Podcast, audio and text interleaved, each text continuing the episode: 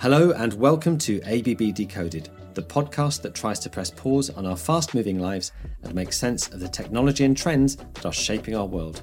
We're joined for this episode, midway through the A B B Formula E season, by the series co-founder and chairman Alejandro Agag.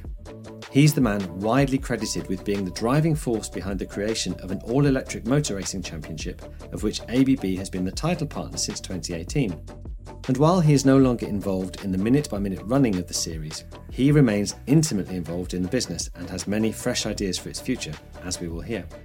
Agag started his career in politics before becoming a motorsport entrepreneur, and he remains a passionate advocate of e-mobility and of the climate benefits that can be achieved via progress in sustainable technology. He has extended his interest into off-road e-mobility with the Extreme E series and onto water with a nascent electric speedboat championship. But it's as the visionary behind A B B Formula E that he joins us, speaking just ahead of the Berlin E-Prix from his hotel in the German capital. Among several surprises in our conversation is Agag's revelation that he's a science fiction enthusiast and that perhaps the out-of-this-world ideas of writers such as Isaac Asimov encouraged him to conceive a revolutionary form of motorsport. So let's hear from the man himself. I'm Alejandro Agag. I'm the founder and chairman of the A B B Formula E Championship. Okay, great. Thank you. Thanks for joining us today. I'd like you just to cast your mind back to more or less eight years ago, maybe even a little longer, when you founded the championship and it was just a, a drawing on a paper napkin or, or a cotton napkin. Can you really believe how far the championship has come in those eight or ten years? You know, when I look back and really uh, you see what we are today, um, I, it's really uh, far beyond what we expected. The interesting thing is when I look back and I remember how I was seeing the future then, I didn't really know what to expect. So the way we built this, this project and this championship was basically step by step, surviving to fight another day, basically. We had so many of these times where it was really, really tough and it was looking like everything was going to collapse. So we just kept going. So we didn't really make any big plans. We didn't make any big designs. We didn't make any kind of drawing of how we wanted it to be. We just kind of kept going to see where we got to. And we got to a fantastic place. Uh, of course, the first years were a lot more unstable. Now we have a lot more stability. We have a lot more um, capacity to plan the future in a way. But yeah, from the in the beginning, it wasn't like that. It was just, let's survive another day to keep uh, to, to stay here. So th- does it feel still like a crazy adventure? It must have done at the start. It feels less like a crazy adventure. Now it feels more like a, like an enterprise. Now it feels more like a solid project, which is what we wanted. So, you know, you can only survive crazy adventures for a certain amount of time. If you keep going like a crazy adventure, you probably will crash and burn. And we almost did it a few times. So, no, it feels very good. It feels very good. It feels like really we we have created something that is going to survive the founders. You know, it's hopefully going to stay here longer than, than us, or at least longer than, than we are working uh, in it. So yeah, it's it's a good feeling that uh, that finally it's we, we brought Formula E to a stable place. And you mentioned you couldn't really have imagined where the championship would go when you started, but where you are today, looking ahead to season nine, has it exceeded your expectations or met those expectations or gone in a completely different direction? Well, it has by far exceeded my expectations in terms of uh, what we have achieved, in terms of the technology also, in terms of the impact that it has had. Having said that, uh, I'm not happy. We need to do much more. Always there is a lot of uh, space to cover. Always there is more uh, room to grow. And uh, especially on the reach, on the impact of the championship, on the you know number of fans that follow us, the fan base, growing the fan base. I think we have many priorities that we have to keep pushing. But, you know, we have to be super happy of uh, where we are. I mean, uh, I don't think any other championship in the world after seven seasons is in the place where Formula E, the A B B Formula E Championship, it's today.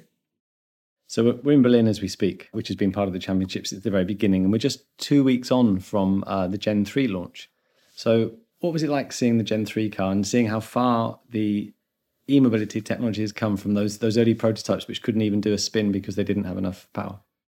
I think you always tell this story about the motorsport being a laboratory to develop technology and so on and so on. But uh, you need those moments like the Gen three launch to really uh, understand that it's true, that you are really achieving technology breakthroughs. And if you compare Gen three to Gen one, it's a completely different galaxy of car. We are in a different dimension.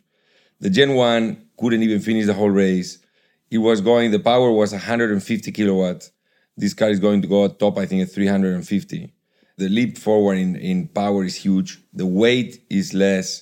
I mean, you know, it's it's it's uh, it's incredible, the progress in the technology that we've done in only a few years.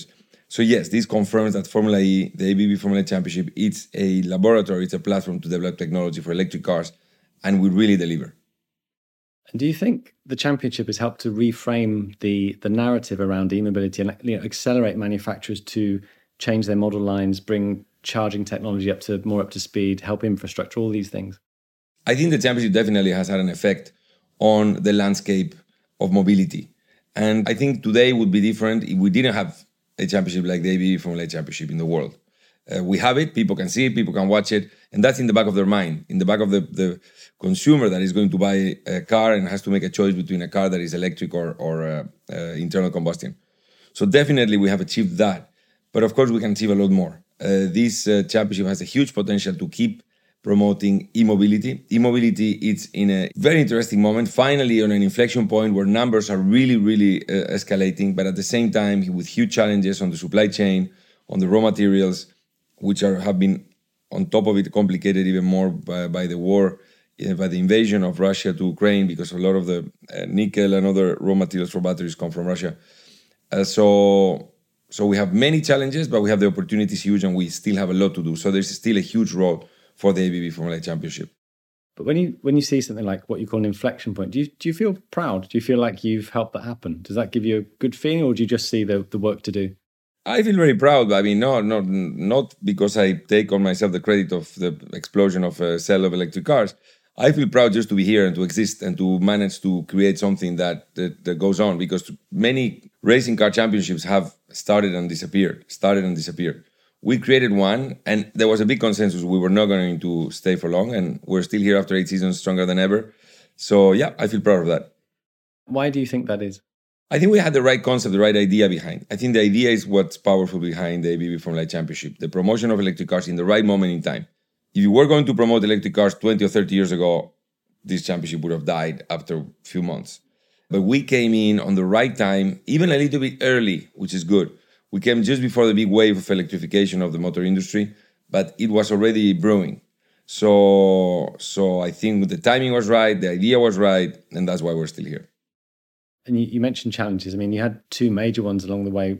One was sort of manufacturers that come and go. I'm interested to know how you how you talk how you deal with that. But then also we can speak about this in a minute. The, the whole COVID nineteen situation, which almost cancelled season six, but didn't in the end. So two separate things. How did you deal with with these scenarios? Yes, we had these challenges actually that came uh, almost together, uh, COVID and uh, the manufacturers that left. Now we have some others that join. And it's interesting. You see, the, everything goes in cycles. And uh, I know that some of these manufacturers are already regretting the decision that they took. Um, but, it, you know, manufacturers have their own timings, also their own decision-making processes, which are not strictly linked to motorsport. So a manufacturer has to look at a very big picture, and sometimes motorsport fits, sometimes it doesn't fit. So, of course, there are no hard feelings. At the contrary, these manufacturers were very grateful because they joined the championship and they supported the championship when they did come in. Uh, and if they leave, we hope they will come back uh, again. But this was mixed with COVID also. And we had to cancel a lot of races. And for us, COVID was a big challenge because we race in city centers.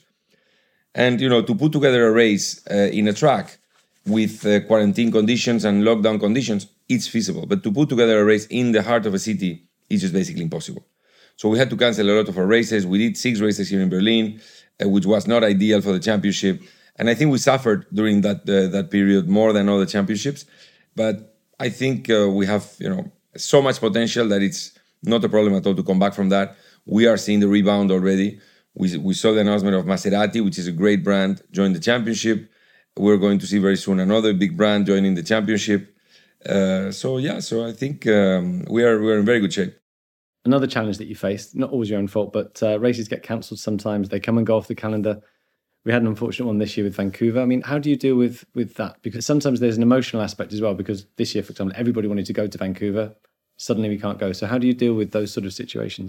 Be careful. You have the person that most wanted to go to Vancouver behind you, which is my wife, uh, who really wanted to go to Vancouver. Um, I really wanted to go to Vancouver. And of course, it's my fault too. I'm part of the management of, uh, of the company, and uh, we should have uh, probably... done things different to make sure that we were able to go to Vancouver, but we trusted the local promoter there, and the local promoter uh, unfortunately didn't do his job uh, the way he should have done it. You know, it's very challenging to race in cities, but I think we really need to push now for a, for a more stable calendar. And uh, there are different ways to do that, um, but we're working on it. And uh, the Vancouver situation should not happen again, definitely. And uh, we need to have more direct contact with uh, with the cities. So if a local promoter suddenly collapses, like it was the case, we can take take their place and still deliver the race. What what sort of things can you put in place? Would that be like promoting races directly as the championship, for example?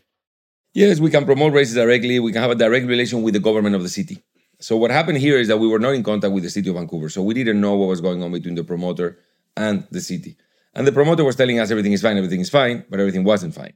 And and, and we realized what was happening too late when once he got the, the uh, notice of postponement of the race. So for the moment, it's a postponement, but we need to have a lot more control on those situations. And, you know, we have to uh, probably be able to take the place of the promoter if we need to. So, so far, Formula E has been a championship in growth.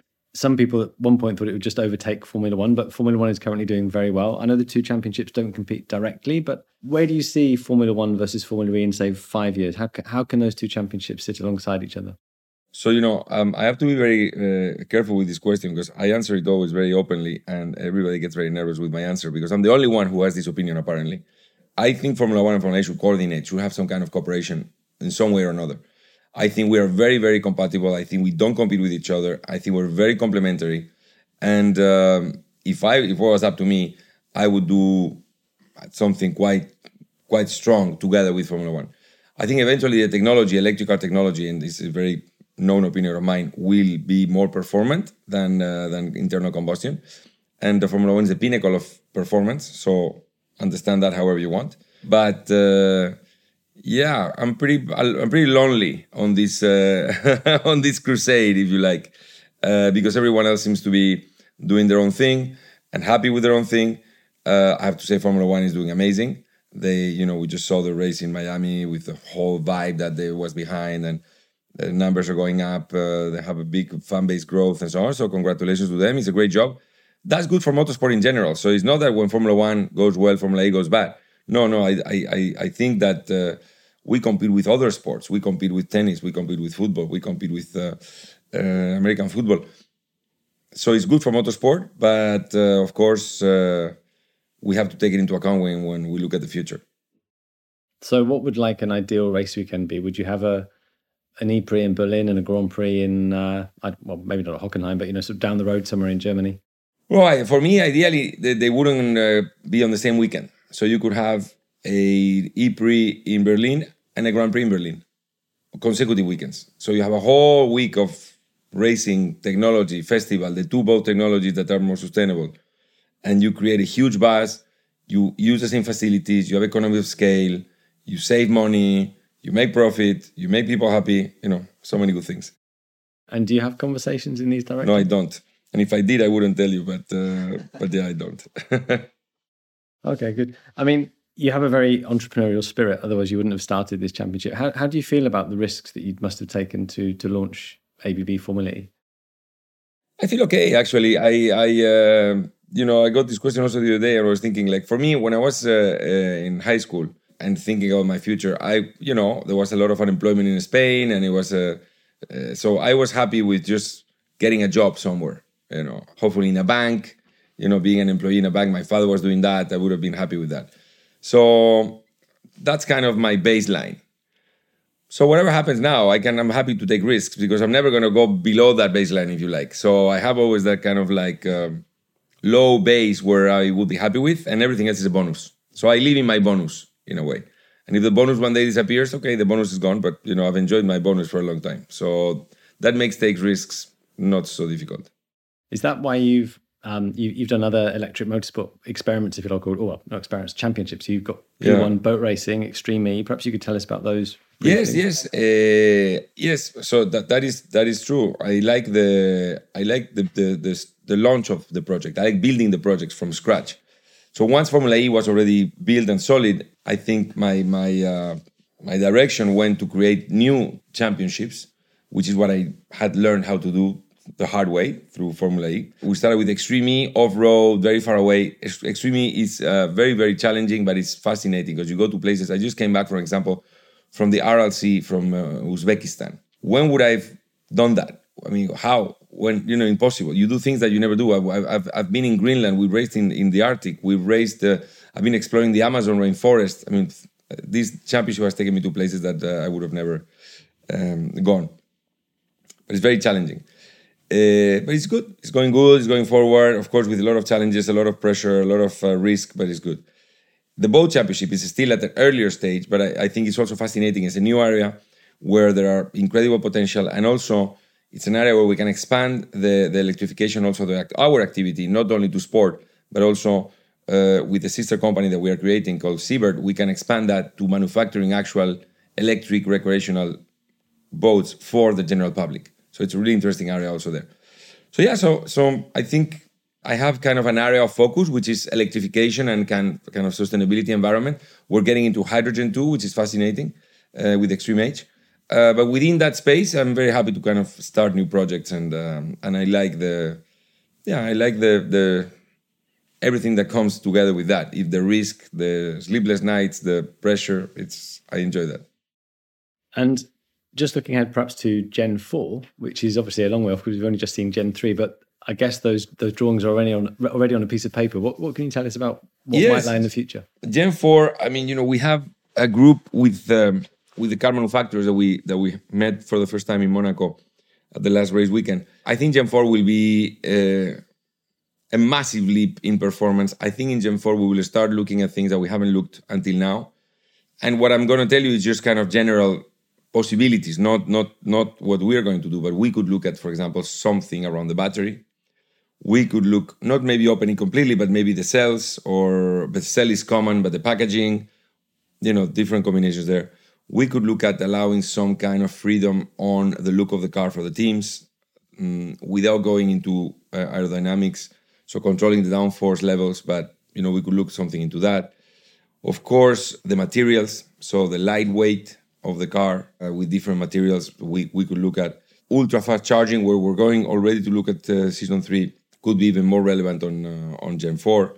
So there are many, many, many areas where we can really take this to the to the next level. So I think Gen three has been a huge step, but it's still not perfect. I think Gen four, we can be, I'm not going to say we can be beat the internal combustion engine. I think Gen five will beat the internal combustion engine uh, cars.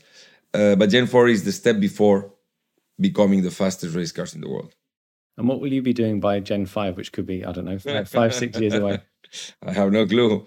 I think I'll probably be doing the same. Very like, very likely. I'll still, I, I love to still be involved with all these projects. So I don't see myself changing career or anything like that. Um, no, I mean, probably I'm still involved in Formula E, Extreme E, E one. Maybe we can have come up with some airplane championship or something, or drones or rockets, or what do I know?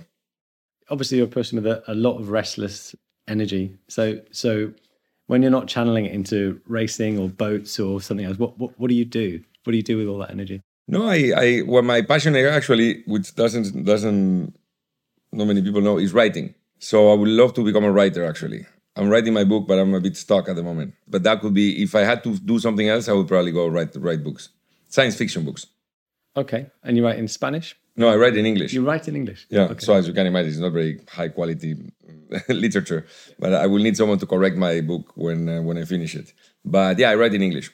So is this a place where you can put all your imaginative fantasies in, yeah. into, all right. Exactly. And some of those become reality, I guess. You know, if you look at science fiction, if you look at the science fiction of the fifties and the sixties, many of the things that are in those books are reality today. So science fiction, and if you look at, for example, the Foundation or some of the big, big science fiction books, they have so many interesting uh, ideas and lessons that are applicable now. So, so I guess if you write science fiction now, maybe those things can be reality in fifty, one hundred, one hundred, two hundred years. Do you have a science fiction hero? Yeah, Isaac Asimov, definitely. He was the best, yeah. Foundation is quite kind of the best, for me, the best kind of general guide of what's going on in the universe. So in a way, we have science fiction to thank for what you've done with Formula, Formula E. Probably. Probably, because science fiction helps you think out of the box. So you don't stay on the limits of reality, but you, with the science fiction, you can go outside of reality and then try things that are not, you know, in the normal day-to-day. Okay, that's really interesting. Anyway, We don't have any more time, sadly. It's okay. It's always fascinating, but thank you very much for your time. Thank you. And thank you, Alejandro Agag, for joining us. It's been a fascinating insight into the mind of a sustainability entrepreneur, and we look forward to hearing about your next adventures. And if you've enjoyed this episode of A B B Decoded, why not like, share and subscribe to the series wherever you get your podcasts. Until next time.